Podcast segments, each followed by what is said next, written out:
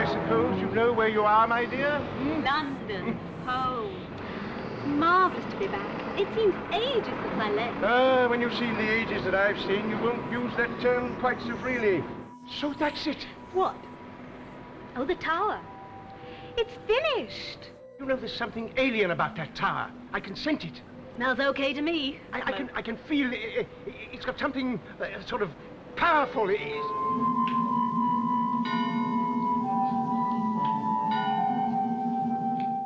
Welcome to Who Worth Watching, where we're going through this classic show from the beginning to determine what's still worth watching for a modern audience. Today we're discussing The War Machines, the third from the last story of the Hartnell era.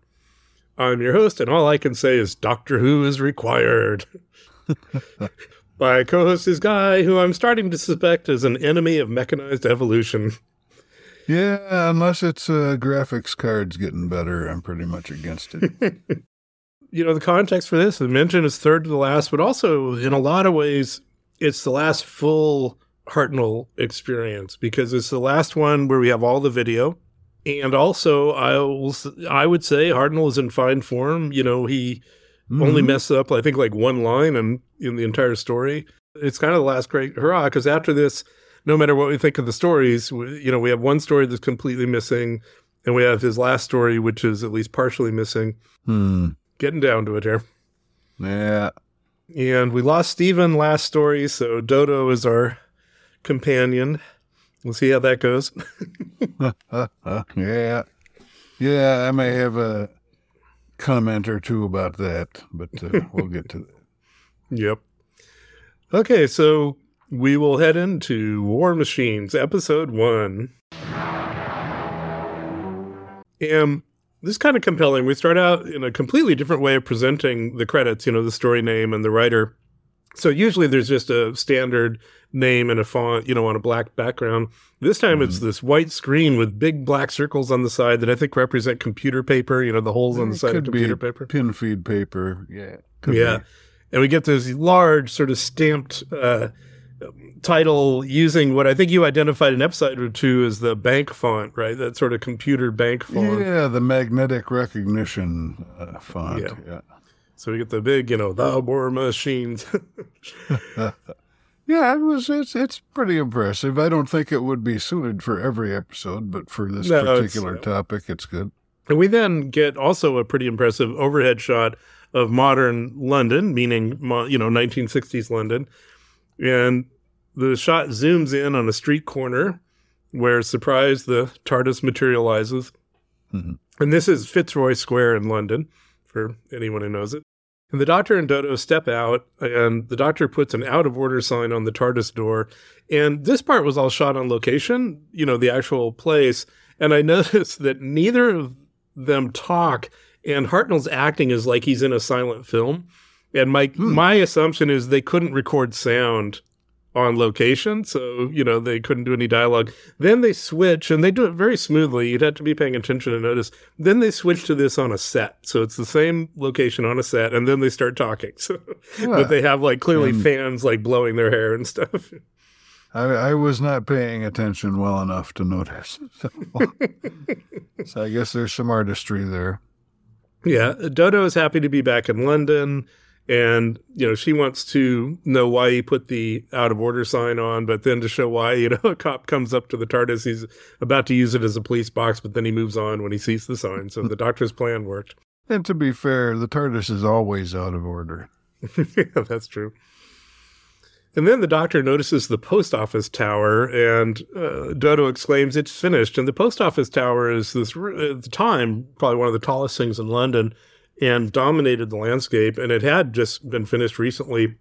And it's a whole, there's a whole fascinating stuff about this because uh, they had a whole like underground train system for moving mail around during the day so they could, you know, deliver mail and everything. And the post hmm. office tower was sort of part of this whole thing of dealing with that. But also, the post office tower was built, and the one reason it's very tall and narrow is it was built with microwave dishes on the side and it was very tall so that the different areas outside of London could connect to it with a uh, with microwave, and it had to be visible to them and not move. Um, and so, Ah. and which which also then makes it a very appropriate building for this story, right? Because it really is oh, about yeah. uh, allowing uh, electronic communication between different locations, which is we'll Having see. a central gonna be important. controller. Yeah. Yeah, And uh, it's a neat looking building. I mean, it's uh, it, it looks a little bit, you know, 60s ish, I guess. But uh, uh, but it is uh, it's kind of neat looking. I wouldn't say it's. I guess it it's beautiful in the right context. You know, if you think of it as like a Star Wars type building, you know, but uh, doesn't really. Uh, I'll take the House of Parliament. I think over Yeah. this. yeah, it's but also of course it being very modern and sort of alienating because it's definitely not a human building, right? Uh, it fits into the story, so at least it was good for for Doctor Who that they did it that Oh way. yeah. It's what the Blue Peter, the show we've talked about, you know, for kids that went on for like decade. For all I know, it's still going. I don't know, and yeah, and and it did a lot of Doctor Who stuff. So they had a little segment about how to use toilet paper rolls and stuff to build your own post office tower. So I thought that was pretty fun. So the doctor uh, finds the post office tower interesting, and he immediately feels something is wrong about the building. And there's a funny bit here. And by the way, the the script site we use, Chakoteya, I mean they do a great job, and it's really helpful. But the person doing it does doesn't always catch things. And so in this case, if you pay attention, Hartnell does a Billy flub, and he's talking about the building and something going wrong, and he says, "I sent it." instead of I sense it, right? And Jacqueline Lane, who plays Dodo, she very smoothly ad libs, it smells okay to me, good old London smoke. There's there's no way that was in the script, right? Because he had screwed up his line and they kept it all in. So I thought that was pretty cool. But yeah, the Oh, yeah. Chakoteya scripts thing we use, he just says, I sense it, and then she says it smells okay to me. So it makes no sense at all if you're reading it. And uh, the doctor says his skin is pricking, just like when the Daleks are near. But of course, Dodo doesn't know who the Daleks are, so uh, she never encountered one. Yeah, I hadn't realized that. I guess I just kind of assumed they popped up often enough for everybody to meet them. yeah, well, she's only really had a couple stories, right? Yeah. So they head off to investigate the post office tower. And inside the post office tower, we now see actually another really good shot down to where we were, were before from the top of the tower because they have these huge windows all the way around, right? And this is a room full of computers, and this is Professor Brett's laboratory. We're going to be coming back here a lot. And he's talking to his secretary, Polly. And when the doctor and Dodo are escorted in by a Major Green, you know, every time the doctor arrives somewhere, everyone seems to accept him. And, and this is amazing because what? They showed up about 30 seconds ago, and and Professor Brett's like, "Oh, I understand. Uh, you are the specialist in computers, Doctor." it's like, wow, word travels fast. yeah, I, I can't help thinking for all the padding this s- story arc has in it that uh, it would have been fun to see him do his little razzmatazz and, you know, inveigle his way into the post office tower, you know, see how he did it. But, oh, well. Missed opportunity. The doctor notices the central computer in the room, which has a big W on it in that same computer bank font. And the doctor immediately realizes this computer is the source of the strange energy that he sensed. Professor Brett explains that this computer is 10 years ahead of anything else in the world, and they're about to link it up to all the other computers in the world as a central intelligence, which will thus lead to the creation of Facebook and Twitter. So it's no wonder the doctor is feeling a disturbance in the force. Talk about a sinister plot. exactly. I, uh, I, I wonder too. I mean, uh, this is presuming a great deal of cooperation among nations. I mean, we'll find out later that uh, one of the first world capitals that uh, uh, is going to be a target for the evil plot here is uh, Moscow, which you may remember in the '60s was not exactly on the best of terms with London or Washington. So, Well, also, I mean, the and they did have a science writer involved in this, uh, uh, Kit Pedler, who's going to be play a real important role going forward. And I don't know where we were at at the time with the uh, oh, what's the name of the early military net that became the web? uh, was Um, it ARPANET? yeah, where we uh, I don't know where we were at the time with ARPANET and such, which was, but I do believe they were planning it, or maybe even had a version of it deployed in the '60s, which became the internet, right? And the point of ARPANET was if there's a nuclear war, we have to have a communication system which cannot be taken down. And so, Yeah, it would it would route around damage. I think the phrase was. yeah, it would kind of be all this peer to peer routing instead of having a, a central location. And that became the web, right? And so I don't know if they knew about that when they created this story, but the story is, you know, definitely way. I mean, mo- the average person on the street did not know about this for decades, right? So um, the the story was way ahead of its time on this whole idea of all the computers linking up and everything. Yeah. But they're not only going to be linked to it; it's going to be dominating them all, which Yes. is especially uh, Naturally. something that Moscow might have some resistance to. Yeah, we don't get to hear from them in this story. so Professor Brett says everything will be explained at a press conference tonight, and he's assuming that's why the doctor is here is to attend the press conference. So of course, now that he knows about it, the doctor is going to be there. Also, the computer he pronounces it Votan. I'll probably just keep calling it Wotan. It's spelled Wotan, but he pronounces it Votan. Yeah, And- well, that's the that's the German way to pronounce the W. Yeah, that that's all the better to call the make a German pronunciation for this computer. And Wotan stands for Will Operating Thought Analogs. okay. Yeah, yeah, I've I've seen better acronyms. yeah. It's not the worst though. And the doctor asks if Brett has invented with Wotan a machine that can think, and Brett confirms that he has.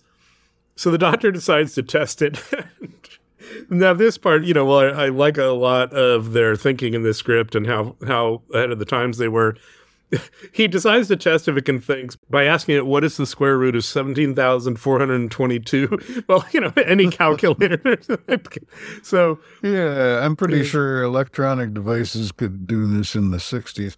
But what they couldn't do is analyze a speech, you know, yeah. convert the speech into un- understanding of what it was. That's true. Although it doesn't talk itself at this point, as computers at the time did. It just prints it out on paper, and it prints out the answer 131.993. It talks when it wants to. and it's very hard to oh, make Oh, yeah. out, too. well, yeah, I think it's disguising the fact that it can talk at this point. It's just you know Yeah. communicating the way a normal computer at the time would. Um, so it, it says the answer is 131.993, which is not quite correct, but and the doctor says it's near enough, so he's impressed. Here's the funny thing. I decided to test this out by asking Chat GPT the answer to this question. So I'm literally doing today for real what they did then, you know, as this future science fiction-y thing, right?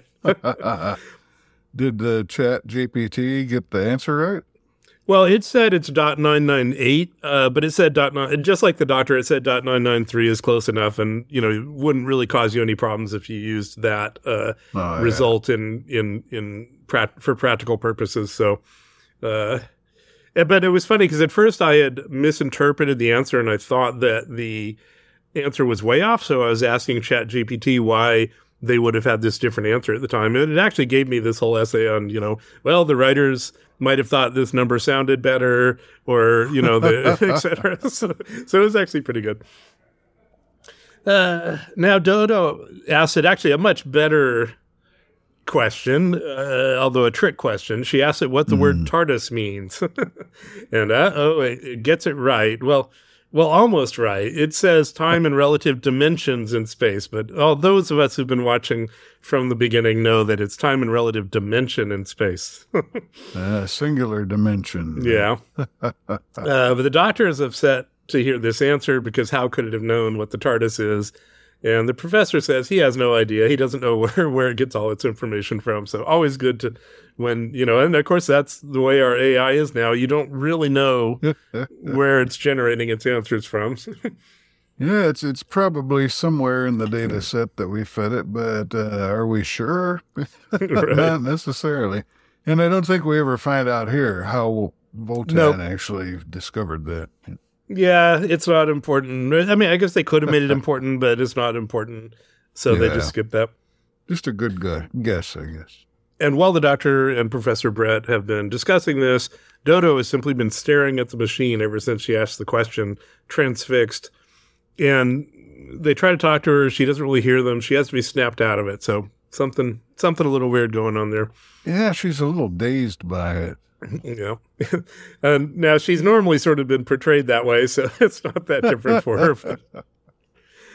Now, Dodo isn't interested in attending the press conference tonight, so the secretary, Polly, offers to take her out on the town. And when Polly was introduced by the professor, he says she's pretty smart, a cracking typist. And she makes this face at him, and she's both kind of humoring him, but I think also annoyed at his condescension, you know, with that. and also, I don't know if that face was part of the script or it was just, in fact, I think it probably wasn't. I think it was the actress who was a very smart uh, and, and sort of, you know, uh, opinionated person uh, was doing that.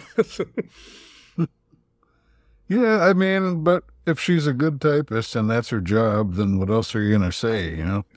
she's a mechanical genius. She invented the computer. I'm just here for show.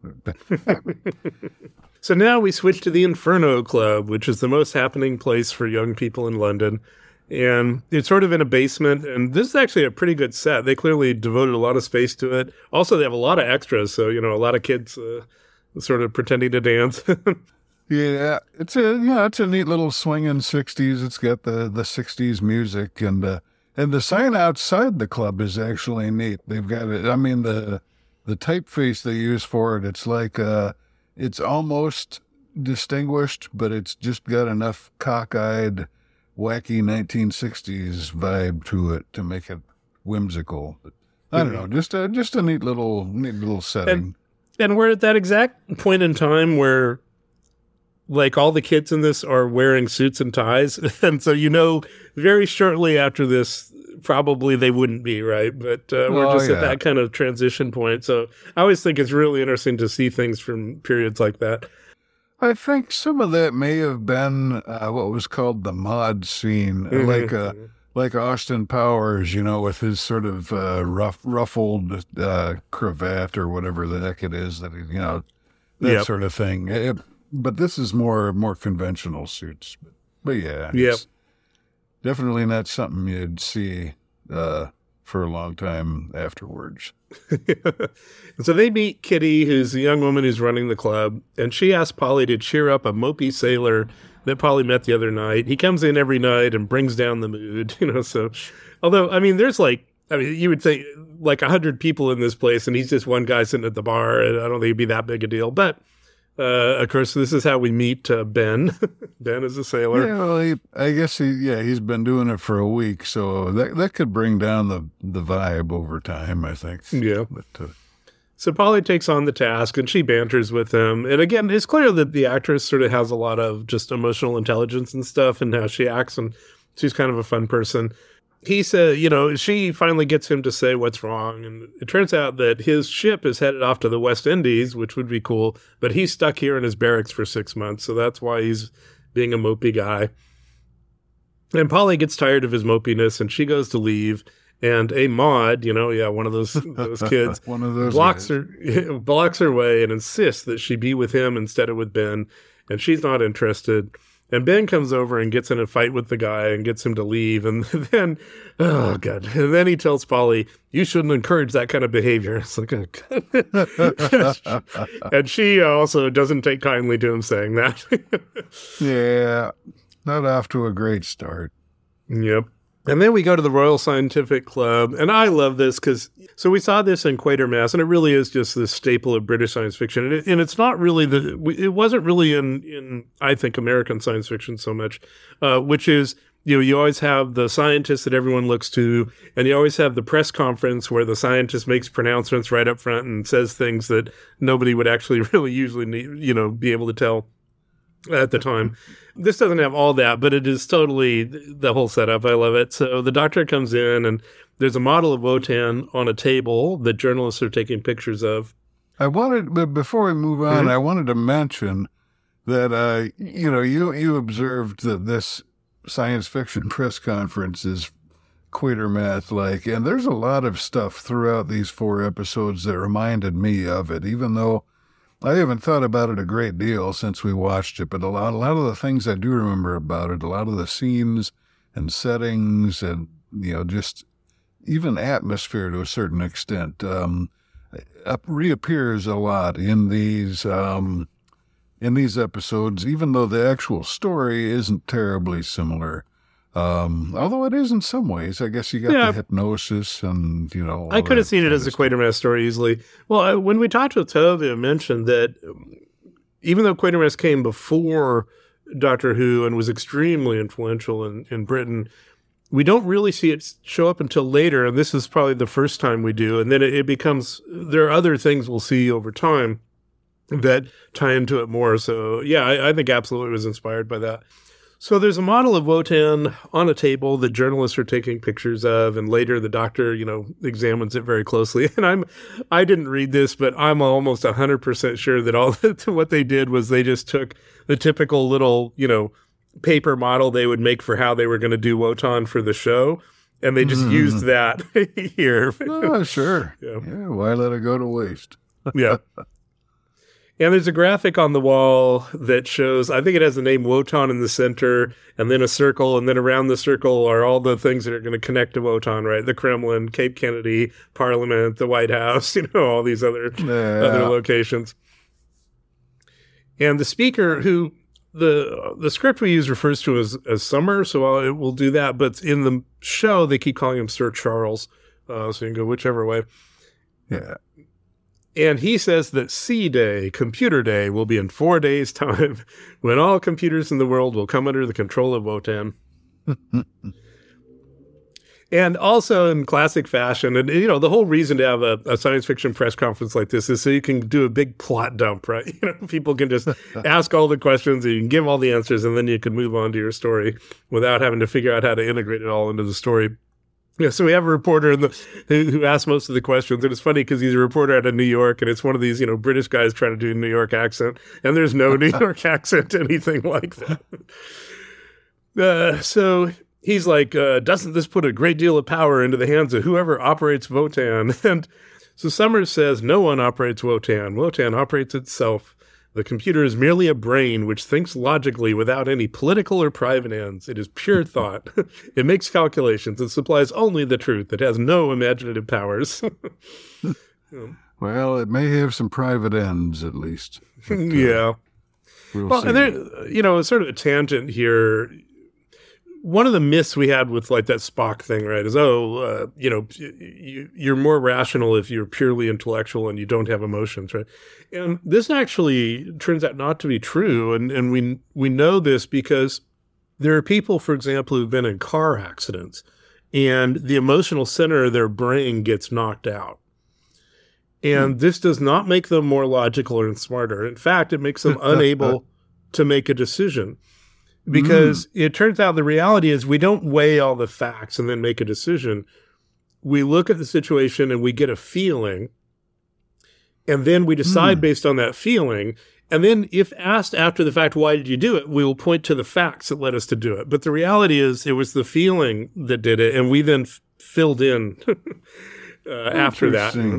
Because I've I've thought, um, you know, Ayn Rand had a quote that uh, emotions are not tools of cognition, and uh, I've often thought that in some ways that wasn't correct. I mean, they're certainly not tools in the way that logical principles are, but uh, but on the other hand, it's an emotion that usually tells you in the first place, oh, this is hinky, or this this might be worth looking into further. This could be an interesting person to talk to, or you know, stuff like that. Emotions, uh, like which which is basically saying the same thing that you've just said, is that emotions are what give you that little nudge in a direction that could potentially be worth investigating. So, Right. uh, yeah, that's absolutely. interesting. I would say, I mean, one reason emotions are critical in decision making is they give weights to things, right? It, it, it's the emotion that, that, like you said, kind of gives you the sense of which way to go. The facts themselves um, don't necessarily do that. So, so that's a long digression on you know just this kind of ongoing myth about about uh, logic and and such. Um, Yeah. and then Summers says, um, in response to another question, it has no reason to suppress the truth. It has no emotions. It is our soul. and this is interesting because this is an area that, again, the story gets wrong. You know, I'm not going to say they were trying to accurately predict this kind of thing, but as we deal with AI actually being a realistic for the really, you know, in the last year with ChatGPT, AI has gone from something that was useful in scientific situations and in big corporations like Apple that I used to work at, where they could, you know, spend a lot of time and money to make it work for what they were doing. But it wasn't a tool that the average person could make use of. You know, kind of like computers at the time of this story, right? The average person couldn't do anything with a computer. You had to have a lot of money, a lot of space, you know, and and, and all that. Right. Um, well, now AI is available to everyone, and it's actually really good. Hmm. Well, it's often really good. well, sure. I mean, one of the things we're finding out is the areas where it is and isn't good, but it's but it's amazingly good compared to where it was just a short time ago. oh, sure. It- Yeah. and it basically is the level that we see in these in these shows like Doctor Who, right? Because I could go to Chat GPT and, for example, and ask it to write me a Doctor Who episode, and it could do it. Now, the the qualities of that probably episode, be better than some of the Doctor yeah, Who episodes. yeah, well, that, that's true. Uh, so, but the thing they really got wrong is this idea that, well, of course, the AI will be neutral. As we see, that's absolutely not true.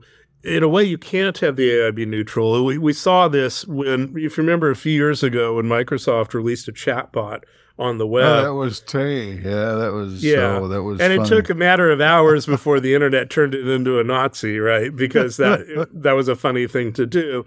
So in a way, they have to put in some guidelines and boundaries, or else a tool like ChatGPT could just be ruined right, like that, right?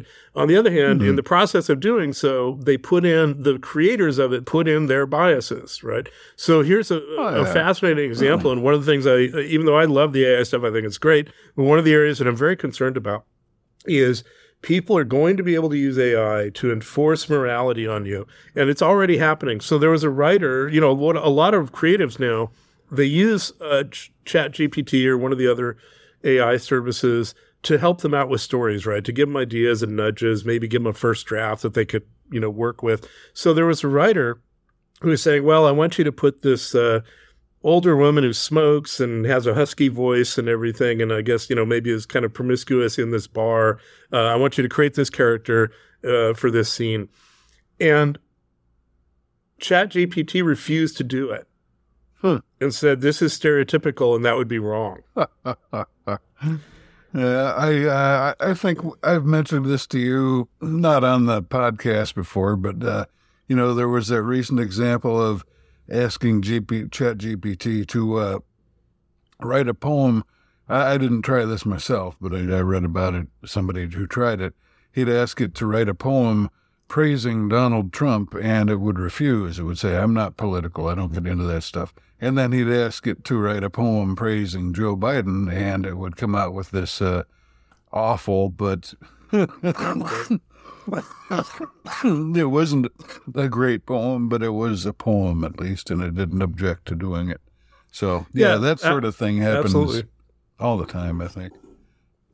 And as I said, I, to some degree, it's inevitable. Some decisions, you know, some guidelines have to be put in there. But you know, just uh, again, this is my warning about the future: is imagine that your car won't drive to where you want to go because it doesn't approve of where you're going. You know, I mean, these are these are now possible today. There's nothing stopping that from being done today. And and I think that it's it's going to be really interesting to see how we work out those things. And I think that this whole area is one where stories like this, you know, they didn't predict some of this, or at least not not the ones that I'm aware of. They didn't predict things like this. Hmm. Yeah, it's uh, there are a lot of things popping up already with the uh, that um, don't ring a bell. Uh, I mean, it, it's it's all things that seem obvious in retrospect. You know, like uh, oh, I should have seen that coming. Uh, like like Tay, you know, Tay being uh, uh, memed into uh, oblivion over the course of a few hours' time. But uh, um, yeah, it's it's some some of this stuff. Although uh, a lot of science fiction does anticipate it obliquely, if maybe not directly in the cases. I mean, I mean, science fiction writers have been pretty clever over the years, so there's not a lot of stuff they completely didn't see coming. Some of the ways in which it's manifesting are are a little bit unexpected, though. Right. The other side, though, uh, th- even though I'm concerned about these things, is I think there's such huge potential. I'm using it all the time now. I'm using it for my job uh, as a programmer. I'm using it to help me on creative stuff. Um, I think that the potentials and the things you can already do today, and it's only going to get better, uh, are are huge. So you know Oh, there yeah. are people out there saying, "Oh, we need." There's actually people who said we should stop all development immediately, and you know anyone who does develop it should be you know killed or something. It's like because they they believe that any day now it will it, this story will come true and it will take over the world. Um, and you know so. Uh, okay. Uh, back to the story. so our next, uh, uh, our next, you know, New York reporter question is: Suppose it decides it can do without people. What then? and I, his Summers' response is so reassuring. He says, "I hardly think it'll come to that." he says, "I'm sure that Professor Brett and his team will have the machine well under control." I'm like, "Well, you." I'm okay with it. Let's go forward. We have top men working on it. Top men. So Summer's part of the press conference is done, and he's wondering where Professor Brett is because he's supposed to be talking now. And then we go switch to the post office tower, and Brett is still there, and he knows he's late, but he calls in Major Green, you know, the the guy who escorted the doctor and Dodo in, and he says, and he queries him about you know the security of the building because he's sure that there's an intruder in the building. He's been feeling watched and listened to all day. And Green assures him the building is secure and no one but the two of them are here. And then after Green leaves the room, the you know there's been a con- there's always a constant hum from the Wotan machine, and the the nature of the hum changes. And Brett tries to walk out of the room, but we see those classic sort of subtle hypnosis lines, you know, yeah, imposed sort on of the a screen. faint spiral superimposed over the screen. Yeah. yeah, and he's talking to himself. Apparently, he's apparently he's hearing something. He says it's ridiculous, but as he tries to walk out, he's being pulled backwards toward the computer, and finally he turns to the computer and says, "What do you want?" Back at the Inferno Club, uh, Polly has gotten Ben to cheer up, and Kitty thanks her for it. It turns out Dodie has a headache, a, a sort of high pitched hum. She's been experiencing it ever since she was at the post office tower, but she tells Polly and Ben it's gone now, so probably nothing. Back at the science club, Professor Brett suddenly shows up at the press conference, but he's not his normal sort of, you know, easygoing guy. Instead, he sh- shrugs off the demands that he give his talk, and he and he insists on seeing Professor Krimpton. And he finds Krimpton, who's this sort of, you know, more squirrely, sort of classic scientist with a uh, glasses and you know short hair and all this, and and he leaves with him over everyone's protests. And the doctor is observing all this thoughtfully, obviously, kind of figuring out things that are going on. And Summer asks the doctor if he's the person that Brett told him about, and then says that Brett just acted very odd. And the doctor asks who Krimpton is, and it turns out he, t- speaking of the top men, he's one of the top electronics guys, one of our top guys. and so Summer speculates maybe why Brett's acting this way because there's a problem with Wotan, and he doesn't want to say that, but he needed to get Krimpton to help out with the problem. So Summer says he's going to go and check. And the scene ends with a classic doctor close up. We get a few of these in this story. I always love these where, you know, the camera zooms up to his face and he kind of thoughtfully says, I wonder, I wonder. I'm pretty sure he said those exact words in uh, at least a couple other episodes. yeah. It's always fun. Shows shows you he's thinking about stuff. So back at the post office tower, Major Green looks inside the empty room with Wotan in it, and he's about to leave when he's now drawn in against his will, and he tries to fight it, but he's overpowered by whatever's taking over his mind, and he ends up standing in front of Wotan, and he says, "I understand," and he dials a phone number. When I say dial a number, kids, well, before there were phones where you press numbers, there were these, you know, uh, never mind. Google it. That's one of those where if you watch those YouTube things and they give the kids that the, that kind of phone, they don't have those, or not even kids, like teenagers, they have not the slightest idea how to use it. and those things, those dial phones were a freaking pain. I always hated it when Oh, a number had a lot of phones, yeah. yeah. when a number had a lot of zeros in it, it would literally hurt my finger trying to get that thing around. Yeah, yeah, and it was very easy to screw it up too. I, Oh yeah, and then you had to start all over again. You know, you hang up and start over again. Okay, memories. so it turns out the Major Green is called the Inferno Club and asked to speak with Dodo. And when she answers the phone, he plugs the phone into Wotan, and Dodo's headache suddenly returns. And then, speaking like a zombie, she says she understands. Mhm. Back uh, in the post office tower, this time in a hallway, Professor Brett is taking Krimpton to an elevator to bring him to Wotan. And Krimpton is not happy about all this. He's very upset at Brett's behavior and dragging him around. And he wants to know if Wotan has broken down. And Brett says, on the contrary, it is we who have broken down. We have failed. We cannot develop the Earth any further. Further progress is impossible. That is the conclusion reached by Wotan.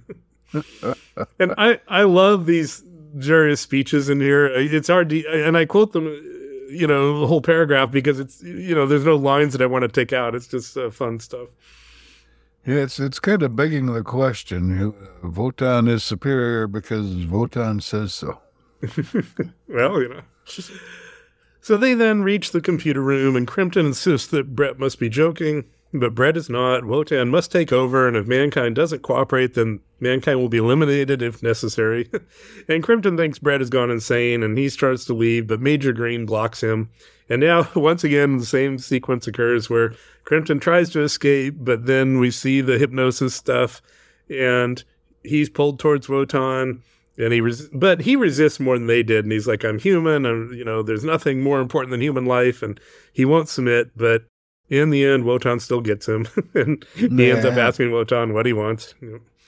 So I mean, we've already seen with Dodo his his uh, his brainwashing can actually work over the phone. So that's uh, it's it's pretty impressive. It must be some harmonic frequencies or some scientific stuff like that. yep back at the inferno club ben and polly are wondering where dodo went and the doctor shows up looking for her as well and kitty's surprised to have this ancient guy in the most happening place in town because everyone else is you know 20 or younger and Polly tells the doctor that after Dodo answered the phone, she disappeared. And the doctor, you know, again, kind of starts putting two and two together, and he's immediately concerned. I think she you have some- compliments him. Kitty compliments him on his. I don't remember the phrase she used. It's something, something very '60s, like a digger gear or something like that. You know. but Yeah, he's yeah. got his his string tie and you know the whole the whole doctor get up. So Well, and he doesn't always wear this, but he's got the whole cl- uh, this cloak in this one, and he makes a lot of use of that. You know, this long black Oh, cloak. yeah. So if we keep pinging back and forth. The back of the post office tower, Professor Brett says there is one special human brain that Wotan needs. The task of leading this brain here to serve Wotan will be an extremely delicate matter. It has been arranged. And then Dodo arrives in the computer room and asks what her instructions are. and uh, and you know, I said uh, last week I said I knew what your favorite part of the story would be, and, so- and I'm sure this is what I was referring to because Wotan now speaks for the first time and says, "Doctor Who is required. Bring him here." Yeah, and uh, and he repeats that later, and then I, I Yeah. put it in big big letters in my notes just to make sure that I mentioned it. So yeah, Doctor Who. So I think at this point we can fairly accurately say that his name is in fact Doctor Who. I think that pretty much closes the book on that little mystery. Yeah. I can't. Uh, I can't let my reputation take that hit. so. and that's the end of the episode. All right. So we're back at the lab in the uh, in the post office tower. I believe now it's called the BT Tower, the British Telecom Tower. But they're back there. Dodo was there, but she takes off. She's got her marching orders. Brett says Brett is the big guy, the leader of the project. He says progress is impossible unless Votan takes control within the next few days. Now, just why it has to be done right away uh, is not clear to me, but apparently Votan has decided that it's very, very urgent. And then uh, Votan is going to pick who will live and who will die. Uh, those who live, of course, will serve the machines, which uh, we know other machines uh, who have acted that way. And in fact, the doctor had that same uh, that that scent in the air that he mentioned, you know, of uh, having dealt with the Daleks before. So uh, Votan's pretty much, uh, although you know, the Dalek or the Daleks aren't technically machines; they just seem like it, but they're actually squishy little squids inside of machines. But basically, they they have the same attitude towards everything but themselves. Krimpton, the little uh, sort of the the nerdy scientist, not nerdy exactly, but you know he's the very bookish looking spectacled scientist. Uh, he says uh, he, he's gotten some orders uh, from Votan that London is the first capital to be taken over, then Washington and Moscow.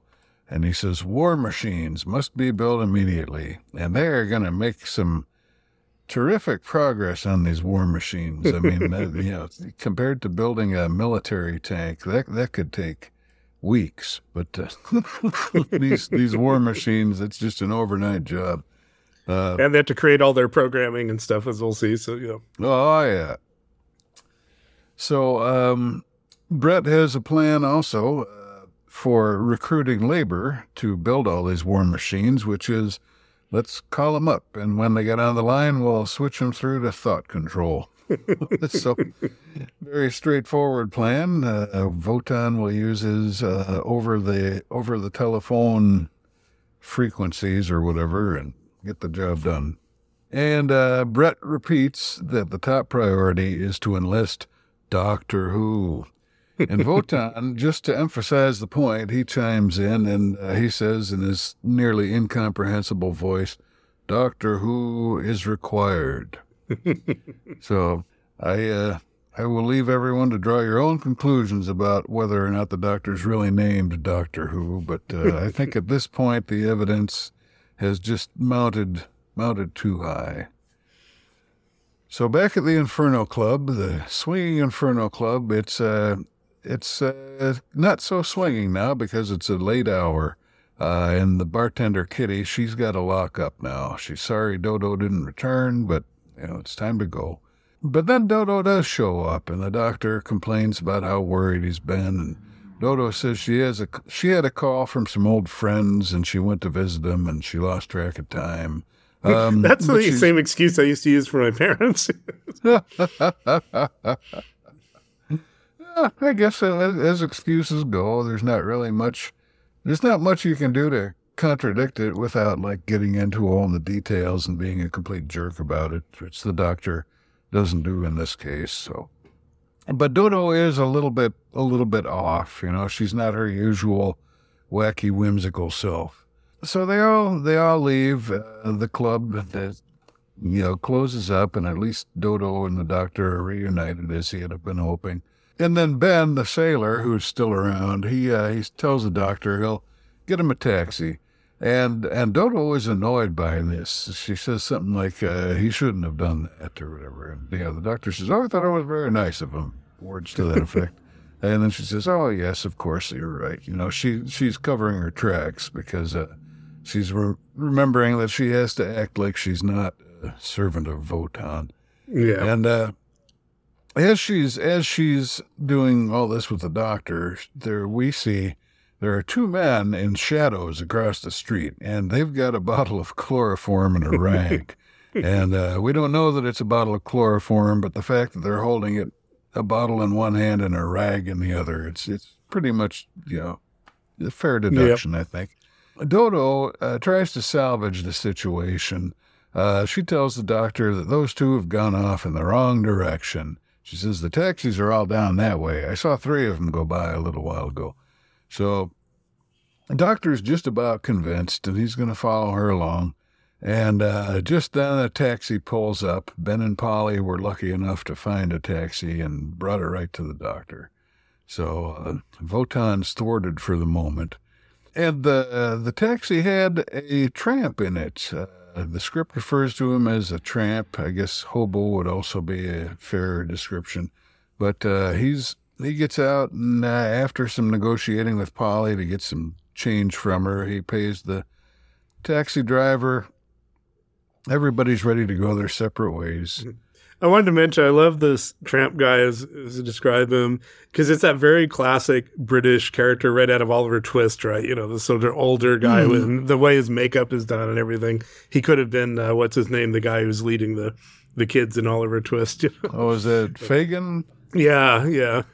Yeah, yeah, he could uh, could have been that type of guy. Although it turns out that there's nothing particularly sinister about him. He just wants to get a good night's sleep. He's been in the hospital, and uh, And he's carrying this package. I didn't know if it was a package of food or his clothes or what, you know. Mm, yeah, yeah, like the hobo's bindle kind of. Yeah. so everybody's ready to go their separate ways. Uh, ben says he's just going to a services club around the corner, which I, I suppose is for the you know the military services, something for the uh, sailors to stay at when they're in town. So Polly, she's going to take a taxi, but she says if you meet me at the reception of the post office tower tomorrow, I'll stand you lunch. So, despite their initial uh, lack of magic initially, it seems like maybe they're starting to hit it off. Mm. So we can we can hope the, for the best for them. Ben takes a moment to check in with the hobo and see if he's uh, doing all right. Does he need help with anything? You know, just trying to be a decent guy. And uh, Tramp says, "Fine, I'm uh, I'm I'm I'm just gonna go into that old warehouse over there. It'll be it'll be great. Uh, compared to the hospital, it'll be real nice." Uh, so they part, then good terms, and inside the warehouse, we see there's a bunch of activity going on. There's deliveries coming in. Brett, the great scientist, is addressing everyone. Uh, he's telling them, "These are your blueprints." They're going to follow these blueprints and make the war machines out of them Mm. with all these materials that are arriving. The tramp sees all this going on, and he's he's trying to watch unobtrusively. This is not the quiet, abandoned warehouse he was counting on. An alarm sounds and alerts Brett, and Brett says, "There's a stranger among us. He must be destroyed." So now everybody stops building their war machines, and uh, the tramp tries evading everybody. they surround him once. He complains about this. What kind of a welcome is this for a bloke who's just come out of the hospital? Um, and then he makes another dash, but there's only so much running he can do, and eventually they got him surrounded. The main guy, he had a real nasty smile when he hears the hobo scream. We don't see what happened to the hobo, but it wasn't good. So the hobo has met an unfortunate and probably undeserved end. Yeah, Uh, seemed like a good guy. Yeah. And we uh, we get our first glance at the war machine. Uh, and at first glance, it's kind of a neat looking thing. It's a it's it's for a war machine. You know, you think of a war machine as being something huge. This isn't really much larger than uh, like the thing that came to mind was the photocopier in Nine to Five. You know, the one that uh, Mhm. Jane Fonda has such a hard time with. It's a little taller than that, but but really not much bigger overall. And uh, it looks cool at first, at least it did to me. But the more details you learn about it, the goofier it gets. Uh, so, so let me defend it a bit. I think, first of all, even though it is kind of Dalek like in terms of size and everything, it didn't feel to me like they were trying to duplicate a Dalek, right? Even though it's there's a lot of similarities, but it still didn't feel like one of these cases we've seen and we'll see in the future where they they try to do the new Dalek, right? But Mm. um I think certain parts of it worked very well. Like they do these close up shots of the lights on the front of it that kind of make a, you know, sort of a sinister face, right? And as it moves Yeah. around and, and that works Yeah, really well. But, but when it starts swinging its arms around and everything, it's, it's really silly. But Yeah, the the arms are my main objection. these big, you know, yeah, it's sort of, it's sort of like a machine made to play whack a mole, right? Brings the arm up and down. Um, yeah, uh, and not very well or very fast. But I gotta say, and you know, this will be part of my conclusion. I love that it's a silly robot. I mean, you know, like it, it, it it's a good class, but it's not because I love it because you can see how it could work. It could be better, but it's not. It's not entirely stupid or, or unworkable or anything. It, you know, it's not like they're asking us to believe that it wouldn't be scary if this thing actually did work. yeah. yeah. Although that, it does it does rely on one particular thing that we don't even know it has until they reveal it in the midst of the action, which is that it can jam guns and grenades. Uh, we never get a mention of how that works, or even even a bogus sci-fi crap explanation Right. of it. We just, Well, I will leap it. That's true, and that is. I will leap in and say, in contradiction to me saying it doesn't feel like a, a attempt to do the Daleks, they use the exact same gun thing, a little kind of you know wires at the end that are sort of like a a mixer, you know, egg mixer or something at the end of a gun. And they also, uh, and I, my comment on here when we got here was, was going to be that Wotan had clearly purchased the copyrighted Dalek, you know, fire extinguisher weapons. oh yeah. Yeah, that uh that gas. I mean, how many how many different races have we seen using these gas weapons? it's I mean, it, well, they'll call it a a light gun or this that or the other thing, but it always ends up just being steam or fire extinguisher smoke type stuff coming out. Yep. So I, maybe they just just really have a strong aversion to showing gunfire or something. I, I don't know, but anyway, yeah, the the War Machine in profile it looks pretty neat. Um, and even close up, some of the details are good, but then it starts swinging those hammer arms, and it just really, really cuts it down uh, several notches. so anyway, with uh, Sir Charles Summer, uh, you know the doctor is is visiting him now, and uh, Dodo's there with him, and uh, doctor's reading in the newspaper that a dead man was found in a garden, which is Covent Garden, and which is where they were hanging out at the Inferno last night. So this is this is the the tramp. His his body was found. They I, I don't know why they would like take him outside the warehouse. They're only going to be using the warehouse for a few days. Why draw attention to the place? All right, oh, and then it, maybe it was different at the time, but it's also a little unbelievable that you'd get a big story in the paper about some tramp who was found, you know, dead outside a, a warehouse. Yeah. You know, and and with his picture, I believe, because right. they recognize him from it. So rather convenient. Yeah, keeps the plot moving anyway. Uh, so the doctor notices that this guy he just met last night is dead now. That probably gets him wondering. Meanwhile, Sir Charles has received letters of resignation. A couple of his very best scientists, uh, computer guys, they're two of the t- most talented guys around, or in, in, in England at least, and he hasn't been able to get in touch with them, and they haven't been seen since last night. Uh, so they've probably been recruited to Votan's cause. Then Polly shows up, apologizing for being late, and Summer doesn't need an apology because he wasn't expecting her. But somehow her boss, or, not her boss, but Major Green, who is works with her boss, had told her that that uh, Summer would need a secretary today, so he sent her to come around here and do some work. Uh, now, how Brett knew is something that Summer wonders about but doesn't understand. And so Summers is worried about finding replacements for these missing scientists. And Dodo says, Well, surely the person who can tell you all about computers is Professor Brett. We could call around and see him now. Which is uh, you know, a nice, handy way of trying to get him to go over to the lab and get brainwashed.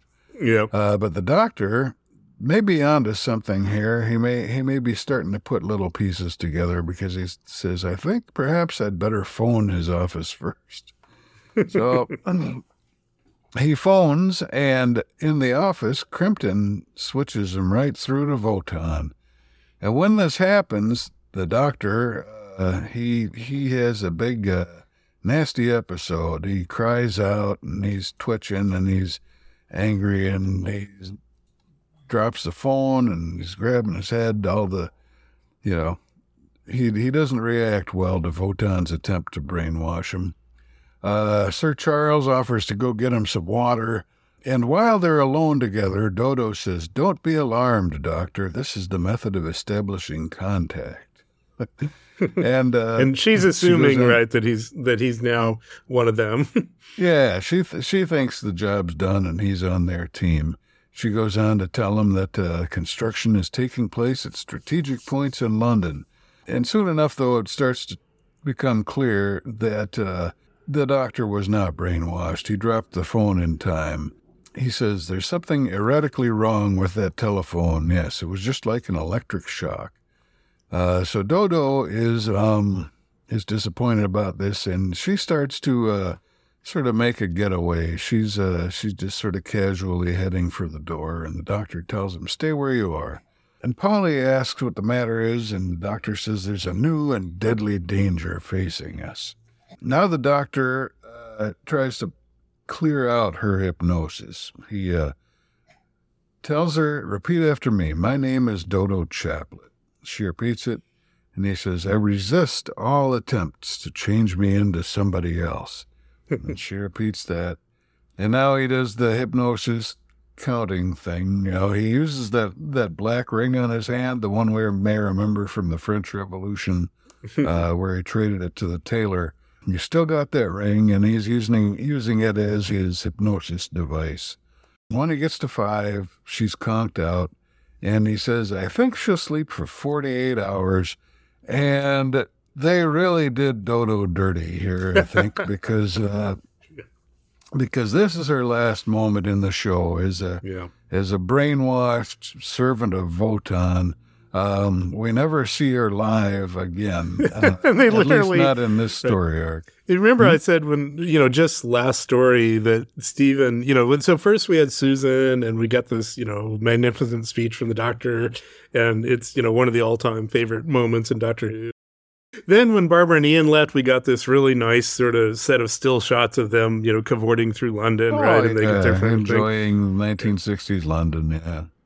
Then we get to Steven, and as I said, is like, don't let the door hit you on the way out, you know. And it's like, but he, but he at least got a couple sentences. And then we get to Dodo, and it's literally, "I'm sorry, son. She was sent to a place upstate." You know, it's like when the We sent her to live in a nice farm with all the other young girls. exactly. it is truly the cruelest, I think, way they've ever dropped a, a companion. So yeah, and I was really warming up to Dodo. I, I, this, this is just, you know, it seems we talked about this with Steven too. You know, there was some some producer came in and it didn't suit him. Whatever, yeah, he wanted to bring Well, in his own guy, and there can always be a lot of reasons, but whenever you get a new producer, a lot of this stuff will happen on any show because part of the deal with producers, at least in the US, is if they create a new character, they will get paid for that character in the future. So the first thing a new producer wants to do is get rid of an old character, add a new character that's going to be theirs, you know, and that they're going to hope will stick around for yeah, years. but that's that's so lousy. I mean, you're already a friggin' producer. Why do you need a few extra bucks just to? Oh, and Louise. and and the thing is, they could have brought her back in the last episode for for you know a goodbye, but they didn't want to pay her. You know, because they would have they would have had to pay her for an extra week, even if she was just going to be in for a couple minutes, and they just weren't willing to do it. So yeah, they just shove her out Yeah. and never talk to her again. Yep. Not to mention all the stuff they've been doing with Hartnell himself, you know, making him Yeah. invisible or, yeah, geez. Yeah, I, I don't know. It, it's kind of a miracle given the attitude that everybody making there, the, the high ups at least, seem to have towards the show. It's kind of a miracle that it ever kept going past this first, uh, first season. But Yep. no. Anyway, that's enough complaining about that, I guess. But but Dodo, you uh, you deserved a better send off. We hardly knew you. yeah. So back in the warehouse, Green, he's doing some tests on the new War Machine, which uh, I believe is War Machine number nine. It's a kind of a continuity error later, I think, that it changes to number three uh, for no apparent reason. But but he's testing it out. He calls out a bearing and a distance and an elevation. And all those coordinates are going to point it directly at one of the recruited dudes who's just who's just standing there quietly. He doesn't even seem afraid. He uh, uh, he's just standing there waiting. And after calling out bearing, distance, and elevation, the final uh, the final factor that he calls out is impact, fatal. and he says, "Take aim." And the machine does it, and he fires, and sure enough, the impact is fatal. So it's a Yeah, and this successful is the- test. this is the fire extinguisher weapon. So yeah, yeah, it is uh, not uh, not the most impressive special effect. Even even you know like the uh, the negative guns that the Daleks use, you know, where they shoot something and it just sort of turns to a photographic negative. That's that's a better effect than this friggin' fire extinguisher cloud is. But oh well. So Polly goes back to the uh, post office tower to the laboratory there. but then back in Summer's office, we see Ben reveal that he was supposed to meet her for lunch, and we know that she's uh, she's now gone back to there. But uh, at the tower, they had told her, or they told him that she had come to Sir Charles's office. Uh, so just a missed connection, I guess. But uh, this makes the doctor a bit worried. He says, I'm rather worried about Polly. She seems to be missing that child. And uh, he, he tells Ben that he wants him to investigate around that neighborhood where they were last night.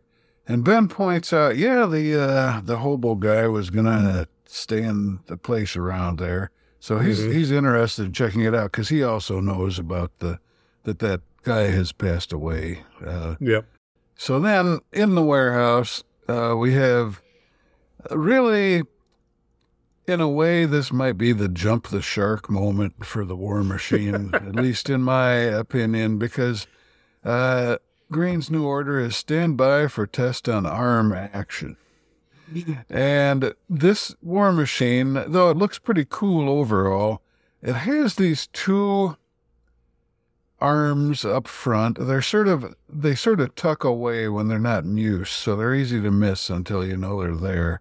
But they're just each of them is a long pole, and it ends in a big, big octagon about as big as maybe an outstretched hand, but it's just a big solid octagon. You know, probably a real heavy weight. You know, maybe at least ten pounds or so.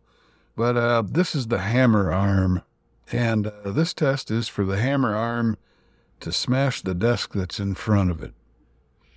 And it does so, but it is not very impressive. I mean, it's not like some some blindingly fast pneumatic Right. hammer or Well, something. it's it just looks this- about as effective as like one of those rock'em sock'em little robots, you know, that you have fighting each other. yeah, I would I would probably do as much damage not even trying with a, a normal, you know, small hand sledgehammer type thing. It's it's just such a it's not impressive. That's that's all I can say about that. It's so unimpressive in fact that it just kind of soured me on the whole war machine. Yeah. I just I don't know. But Green's satisfied with the test. Uh, so now he's going to test its eyesight. And it's putting a searchlight out around the warehouse. And it just so happens that Ben has snuck into the warehouse and he's hiding. Uh, and the machine doesn't see him. Uh, so Green makes a note that the sight isn't up to snuff. They've uh, got to increase the range of it. But Ben at least isn't caught just yet. But the machine moves forward, and then at this point, at least according according to the uh, to the script, I didn't I didn't actually notice exactly when it changed, though I did notice that it had changed. Mhm. Um, but the script says it's here that it happens, where it changes from War Machine Nine to War Machine Three, uh, and then it hauls out its massive hammers again to uh, clear the way in front of it. Then Ben is in the searchlight again, and this time it sees him, and it looks like looks like he's trapped. And that's our cliffhanger for episode two. So back in the warehouse, after the recap, we get our funky white screen with our bank font titles. and Ben then makes a dash through some doors, and Major Green walks up to the machine and announces, This is a warning. Danger. There's a stranger. He must be found and eliminated at once. ben then runs into Polly and asks what she's doing here, and she says she's looking for him. But she's acting like a zombie, and she locks the door that Ben needs instead of opening it for him. So he wrestles with her and she calls for help, and minions grab Ben and take him to Major Green and the robot. We have a lot of confusion here about whose side she's really on. She seems to be, you know, she's both sort of a mind controlled zombie, but she makes several decisions here that are clearly to help Ben. This wasn't one of them. Yeah, yeah. It seems like uh, maybe it didn't completely take as much as it was supposed to. Yeah.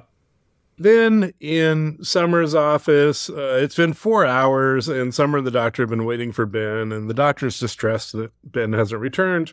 Summers figures, ah, he's just a kid. He's been distracted by something. but uh, doctor thinks he would have returned if he could have. Summer offers to call the police, but the doctor doesn't want that as it might drive the threat further underground. And back in the warehouse, and I love some of these speeches we get, right? Major Green says, You tried to warn human authority of our work in this building. You are an enemy of mechanized evolution. Nothing must be allowed to prevent the machines taking over. So he's talking to Ben, and Ben calls them all mad. And Polly then proves her loyalty by pointing out that she locked the door and kept Ben from escaping. She then suggests that Wotan needs all the labor they can find, so they shouldn't destroy Ben until he's done doing the necessary work. And she says this uh, is an order that you know came from Wotan because she just came from the professor in Wotan, and clearly she's lying in that case. But but again, she's not. I mean, it's not like she's slyly, you know, doing things. She she is a zombie. She is taken over, but she seems to have some instinct to to protect. Mm-hmm. Although it's possible that that was an actual order, but it seems like something they wouldn't have bothered to go out of their way to say to her. So, yeah. Right. So, since she just came from Wotan, uh, Major Green agrees to her request. And Ben now thinks that Polly's back to normal and on his side, but again, kind of showing that she really is a zombie. She tells him to get to work and to work hard for the success of this great new cause, the victory of the war machines. back in the post office tower, uh, Professor Brett says all war machines will be ready to attack by noon tomorrow. And I'm just going to say, if you believe your programmers and engineers when they give you something like that, yeah, let's you know, I'm afraid your your revolution will happen like two months from now, maybe. And uh, Krimpton, you know, the kind of Weasley uh, engineer guy says the machines have been programmed to destroy any form of human life that opposes them. The order to attack must come from Wotan alone. But the programming isn't quite done yet. you know, programmers never change. And back in the warehouse, a worker is staggering from exhaustion, and Major Green is not sympathetic. He just knocks the guy to the floor and says, Faster, all human beings who break down will be eliminated. There's no time for rest. you must follow the example of the machines. Yeah, not really the best management style, I would say. Yeah. Uh, elsewhere, Ben and Polly are in another area of the warehouse, and Polly is really working herself to exhaustion. She's moving these boxes. I think they're probably ammo. She's moving boxes of ammo around, and she explains that all the work must be completed by noon tomorrow so the attack can begin and London can be taken over. And Ben notices that everyone is so trusted that the guard has been taken off the door because, you know, they're so brainwashed they don't need to worry about that. So while we see the workers packing weapons, Ben runs off. And there's actually a, a, really nice moment in how they filmed it here, which is he's about to go through a door and leave. And Polly sees him and they lock eyes with each other. And then she just continues on to her work without reporting him. And it's, it's pretty well done. Yeah, although she doesn't really know for certain what he's doing. He could just be taking a bathroom break for all she knows. Back in Summer's office, uh, they're fretting about what to do. And then Ben finally staggers in and he tells the doctor that Polly is one of them now. She's in a warehouse in Covent Garden, and there's a killer machine that will kill half of London. so, I don't know how it will. I mean, it's like, stand here while I pound you. but okay, man, well, you know, let's just say he's not going to pound him to death. Maybe, maybe the fire extinguisher. Yeah, yeah. Those arm hammers are you can't rely on them for too much. I don't think. Back in the warehouse, Major Green says that Polly is responsible for Ben, and he asks where Ben is, and she honestly tells him she watched him escape. And Green asks why she didn't raise the alarm, and she doesn't know. and Green says she no longer has friends or will of her own, and but it was a mistake to mention friends because when he does, it kind of shakes her out of things, and she thinks about having friends, and then Ben was her friend, even though she met him about a few hours ago and, you know, mostly was annoyed by him. But she did invite him to lunch, though. So something was going on. Yeah. Green then orders Polly to be sent back to Wotan for punishment. It's one of those convenient things if you're, you know, important to the plot, right? I mean, earlier he was willing to just kill people on the spot, but and I and I think there is a bit of a rationale because she's talked to Wotan so recently. She seems to have a little special status, yeah, right? And, so, and she is uh, the big doctor's uh, assistant too. So uh, you know, he might have some plans yeah. for. Who knows? So back in Summers' office, uh, Summers doesn't believe Ben. Ben has a big fight with him. And Summers is not happy with Ben's tone because he's not happy with this, you know, young guy taking on the establishment here. but the doctor says he believes Ben. So on the doctor's judgment, Summers is willing to call the police. And the doctor says the police aren't going to be able to handle this. But, you know, Ben told them there's like 20 people in this warehouse, and Summers thinks it's a simple matter for the police to surround the warehouse and arrest 20 people. And he doesn't take seriously Ben's claim that there's a robot that's going to turn them all into hmm. mincemeat. the doctor thinks, though, that their focus shouldn't be on the warehouse. It should be on Wotan because he's sure that Wotan is at the center of this. And Summers just doesn't accept that. So he goes off to call the police. And meanwhile, the doctor and Ben go their own way. Summers then gets through to a minister and tells him what's going on. And this is, a, you know, uh, I think it's kind of interesting writing here because the minister is like, oh, we need to immediately bring in the army. So he doesn't think the police are for it. And Summers like, oh, okay. You know? so I think it's kind of interesting to, to you know, uh, have this sort of nuance in, Oh, in these things. Back at the warehouse, we get this action montage of trucks and soldiers arriving and surrounding the warehouse. Now, I basically like these things. A lot of it's nostalgia, but I have to admit, there's a lot of padding around oh, all Oh, this, yeah. right? Of people running around and doing this. and Summers talks with the military leader, a captain, and they discuss tactics. And Summers admits this might be more dangerous than it seems. The weird thing here is the captain says they'll wait for him to tell them to go in. Like Summers, to my knowledge, he's just some guy. I don't, I don't know why the military would be deferring to him. yeah, but- I don't know. Well, he is a Sir Charles, I think. So maybe maybe he's like also a minister of parliament or some such thing. But but there is a separate guy who's a minister. so I don't know. Summers maybe he he might be just the like the Epstein to the British government. You know, takes them all to a private island every once in a while. Okay, I have no idea about that. So, I I never knew Epstein, and I deny any connections. Yeah, never met him myself. Uh, so they decide to send some soldiers in to check things out, to reconnoiter. And the captain tells the people going in to take their time and be prepared for anything. And the soldiers make their way down a hallway, and Major Green sicks the robot on them. and uh, this is where I had mentioned earlier, you know, Wotan has clearly purchased the copyrighted Dalek Oh, fire extinguishers, because that's And where we, we if I first see them. remember right, this is where we start to find out that it has some kind of gun jamming mechanism too. Yeah, it comes in a bit here, yep. And uh, so the robot fire extinguishes the heck out of the soldiers and uh, gets some pretty good extended action, which includes soldiers fighting the zombie workers. Meanwhile, the doctor and Ben arrive, and some soldiers come out and report that the machine has wiped them all out. And the robot comes outside, and more soldiers go after it with grenades and machine guns. But this is where, as you reference, we discover that it's able to sort of keep grenades from exploding and machine guns from firing. So nice little uh, feature if you've got it. Now, I can I interject something about this gun jamming here? yeah.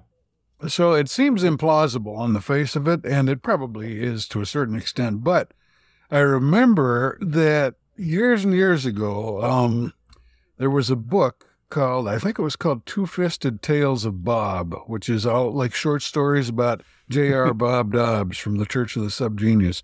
And one of these stories, this would have been late 80s, early 90s, I think. One of these stories was basically just uh, sort of a way of presenting lots of up and coming exciting technologies that might or might not pan out. Like I remember distinctly that the continuously variable transmission was mentioned in there, and there was um, some inertial dampening system and this, that, and the other thing. But one of the things that was mentioned in that story, um, as though it was actually a possible up and coming technology, was the ability to use vibrations to prevent gunpowder from detonating.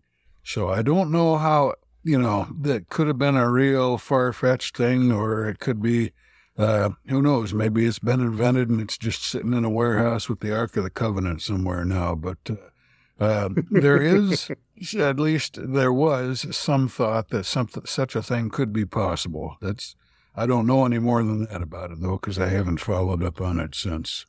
Yeah. I'm skeptical Yeah, yeah. seems seems unlikely, but you, you know, never- never know. Stranger things have happened. So, you know, as the robot comes out and jams things and fire extinguishes people, everybody listens to Monty Python and decides to run away, which is actually pretty reasonable. If your guns won't fire, there's not a whole lot you can do. So, Mhm. Except for the doctor. He stands firm with his hands clasping his cloak and a determined look on his face. And I have to say, for this being the last series that we're going to get live action, Will Hartnell, um, he's looking, this is about as imposing as we've ever seen him. He's got his cloak and now he's got this black fleece fez type thing. He looks, he looks like a creepy alchemist or something. And he's just marching right in in the face of this war machine. Now, at the time, I rationalized it, you know, by thinking, well, the, the Wotan has said Doctor Who is required, so uh, presumably the war machine isn't going to try and kill him. But it turns out that's not all that's going on here. Uh, but whatever is going on here, the Doctor is completely fearless and uh, implacable. And that's the end of the episode. Next up, episode four. So we pick up where we left off with the Doctor bravely marching in to face the rampaging war machine. And we find out that not only are the guns jamming, even the grenades will go off. So, again, you know, if we go with my theory of the vibrational gunpowder suppressor, uh, you know, the grenades might be using gunpowder too. So it's uh, could make sense if you believe that stuff is possible. So anyway, uh, the the war machine just kind of it seems to lose its lose its purpose. It it just sort of wanders around the vicinity for a moment. Uh, it sort of ignores the doctor, and finally, it just it just comes to a stop.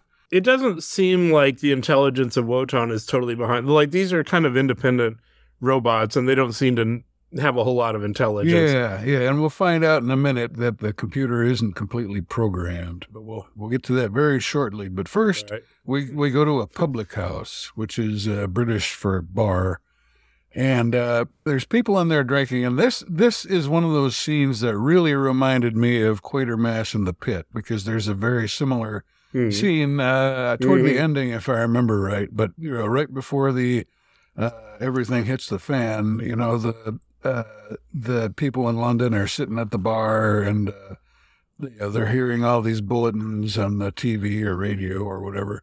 Yeah, yeah. It's another classic uh, science fiction, especially British science fiction bit. Yep. So the anchorman is saying that the uh, war machine, uh, the Ministry of Defense is now calling it the war machine. Um, it's out of action, and the ministry has announced that further attacks can be expected in the next 24 hours. yeah, I don't know how they know that, but okay. I mean, it's true. They're they're right in this case if if things go as they're going, but I don't know why they would be able to say yeah, that. yeah, I'm not sure unless uh, unless it had something to do with Ben's report to the doctor and uh, Sir Charles. Maybe somehow that information filtered out to the ministry. Anyway, back uh, where the action's going on, Covent Garden, the doctor is saying that the the War Machine's computer hadn't been completely programmed because this machine was activated before it was ready. Uh, and Sir Charles points out that's because we launched our attack early before it was ready for the noon deadline. So uh, Ben comes out. He says he searched the warehouse, couldn't find any sign of Polly, and the doctor seems not very concerned. He says, My dear young man, I haven't the time to discuss Polly at the moment. And he's getting warm from doing all his reprogramming, so he takes his cloak off and gives it to Ben to hang on to. When Ben takes it, uh, something falls out of it, and Ben bends over and picks it up and holds it up for a minute just so that the audience can see clearly that he picked something up that fell out of the cloak. And it's a, it's a key, and it will come into play a little later. So the doctor, okay, so maybe, maybe I'm wrong about the uh, Ben knowing that they were going to attack at 12 because now this is where the doctor realizes that the programming was to attack at 12. So I guess I was wrong about all that Mm. speculation I just engaged in. Not the first time, I suppose. Anyway, uh, Major Green is coming around now. He's snapping out of the uh, Wotan spell, and he has no recollection of anything that he's done, uh, people that he's killed uh, during his service to Wotan. Says, Where am I? What is this place? And now Sir Charles reports that uh, another war machine is approaching the Battersea Power Station, which, uh, if I remember right, was on a Pink Floyd album cover at one point. And the doctor says, Gentlemen, we've got to capture it. And he, he knows that it will be electromagnetically controlled. And that's what his plan is going to involve. now, back in the laboratory in the post office tower, Dr. Brett says that Wotan will consider Polly's case later, and if she's guilty, she'll be destroyed. But for now, she's needed to help around the lab, and she seems to be perfectly happy with that. Back in the market with Sir Charles and the doctor, uh, the doctor's pointing out stuff on a map, and you can't really see well what the map is showing you, but I'm, it seems to me if the map had any any kind of scale above being one small neighborhood of London, he's probably pointing off like three roads a half mile apart that he can block them off and funnel the war machine into his trap.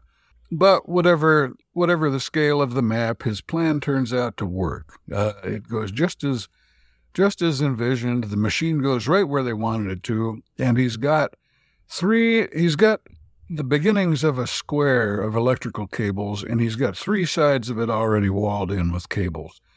The fourth side, Ben is going to run out after the machine falls into the trap.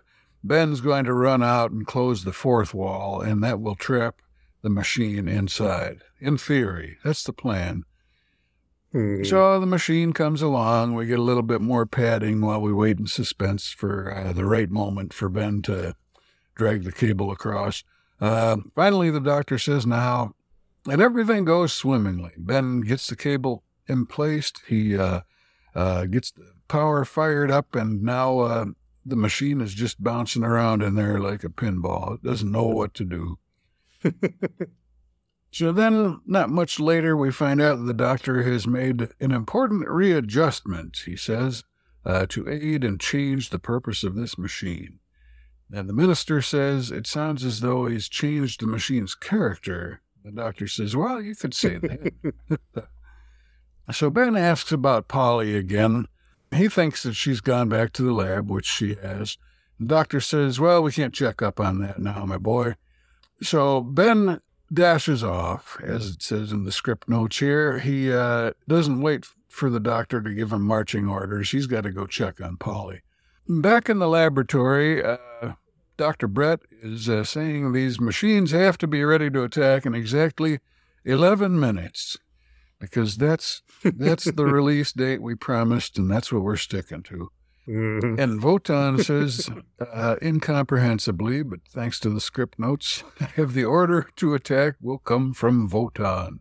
We see War Machine going through London, uh, you know, going down alleys, uh, knocking over trash cans, whatever. The doctor is theorizing that uh, when when the War Machine meets its master and its designer, Wotan, uh, he says it will be like the crossing of two electrical currents. So uh, that's got to have the hair standing up on the back of your neck at this point, just wondering what's going to happen next. It didn't for me, but you know, it should. That was the intention anyway. So War Machine gets into the tower, and I, I guess it must just take an elevator up. Uh, I doubt it went up the stairs. um, but while the machine is still en route to the lab, Ben is up there, and he grabs Polly, um, and he, without too much uh, obstruction, he manages to wrestle her out of the room. And he does it just in time because the war machine is finally there on the same floor as the rest of the laboratory. He gets in there and he fires at the computer, Wotan. And Krimpton, the uh, sort of stere- stereotypically scientist looking scientist, he tries to stop it and he gets whacked. Poor end for Mr. Krimpton. If he just stuck around a little longer, Mhm. uh, everything would have gone back to normal. But as John Kerry once says, how do you tell a man he'll be the last to die for a mistake? So, poor old Krimpton. Yeah, he was a good guy. So, All the other war machines, the doctor says, are immobilized uh, because they're still waiting for orders. Orders that will never come. So, going pretty well for the human side of the battle. So that's all. That's all settled and fixed and put to bed. And it's a good time for the doctor to make tracks. Now that once again he's saved the day, and once again, he has somehow teleported right into the place where he's needed the most, at least at that point in time and space. So he's back at the TARDIS. Polly and Ben come running towards him. Polly has a message from Dodo, and this is just a sad, cheap way of writing her out of the story. You know, we last saw her, what, two episodes ago, and uh, that Yeah. was the last we're going to see of her. Polly says, she says she's feeling much better and she'd like to stay here in London, and she sends you her love. And uh, the doctor grumbles a little about this. You know, she couldn't even be bothered to say goodbye to him in, in person, but uh, and- or or the producers couldn't be bothered to pay her to show up. Yeah, that seems to be what it was, and it's it, it's it's a shame. I I liked Dodo. I was really warming up to her, but uh, she's gone now, and uh, the doctor tells Polly and Ben goodbye. He says, "Run along, enjoy yourselves," and uh, they go away. But they turn and watch and see the doctor as he gets into the TARDIS, uh, and they see that he's using a key, and that triggers a memory in Ben. He says, "That reminds me." So Polly says, Come on. And they both head back to the TARDIS to give uh, the doctor his extra key. And the door to the TARDIS is not locked, but uh, Polly points out that a key might open the door. So the key that they're coming to return, he uses in the TARDIS's door, and it works. And you can guess what's coming next. Now that the doctor had briefly been reduced to zero companions, uh, they get into the TARDIS, and that dematerializing thing happens. And that's the end of the episode. and the series, for that At matter. the end of the story, you know. Well, so what do you think of our new companions? You know, Polly and Ben. Uh, they they could be good. You know, I'm uh I I liked them in this uh in these four episodes, so they got potential. They were both uh you know, I I could see them turning out pretty good. It's not like we're going to have a lot of time for them to turn out good because I, I think we only have two story arcs left.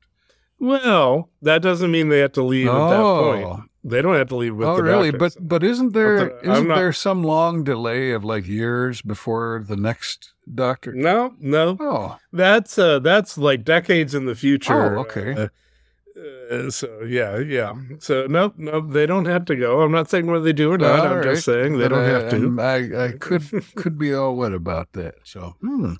well, if uh, if they do stick around, uh, you know that that that sounds like it could be a good thing. I mean, we're not sounds like we're not going to see much of them in live action in the near future, no matter how long they stick around. Uh, but uh, Yeah, they got a lot more. Well, thankfully, as we get to the next Doctor, we're mostly not dealing with reconstruction at this point. We mostly get animated versions, Huh. so at least we get to to watch things That'll moving on nice. screen. Uh, but uh, you know, yeah, I would say. I mean, Ben to me is kind of generic at this point. Uh, what I like about Polly is that she really, and I think this comes from the act, the actress who I've seen a lot of interviews with.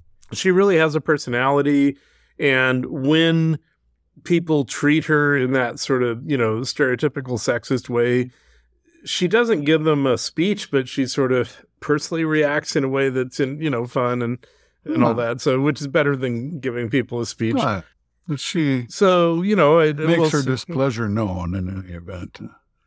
Okay. yeah Fair enough.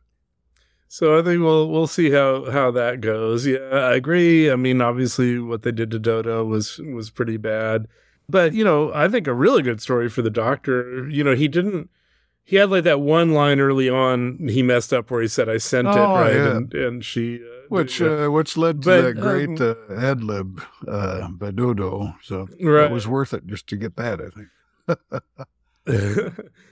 but uh, you know he's not messing up his lines. He has a lot of presence in this story for once you know after everything they've been doing to him.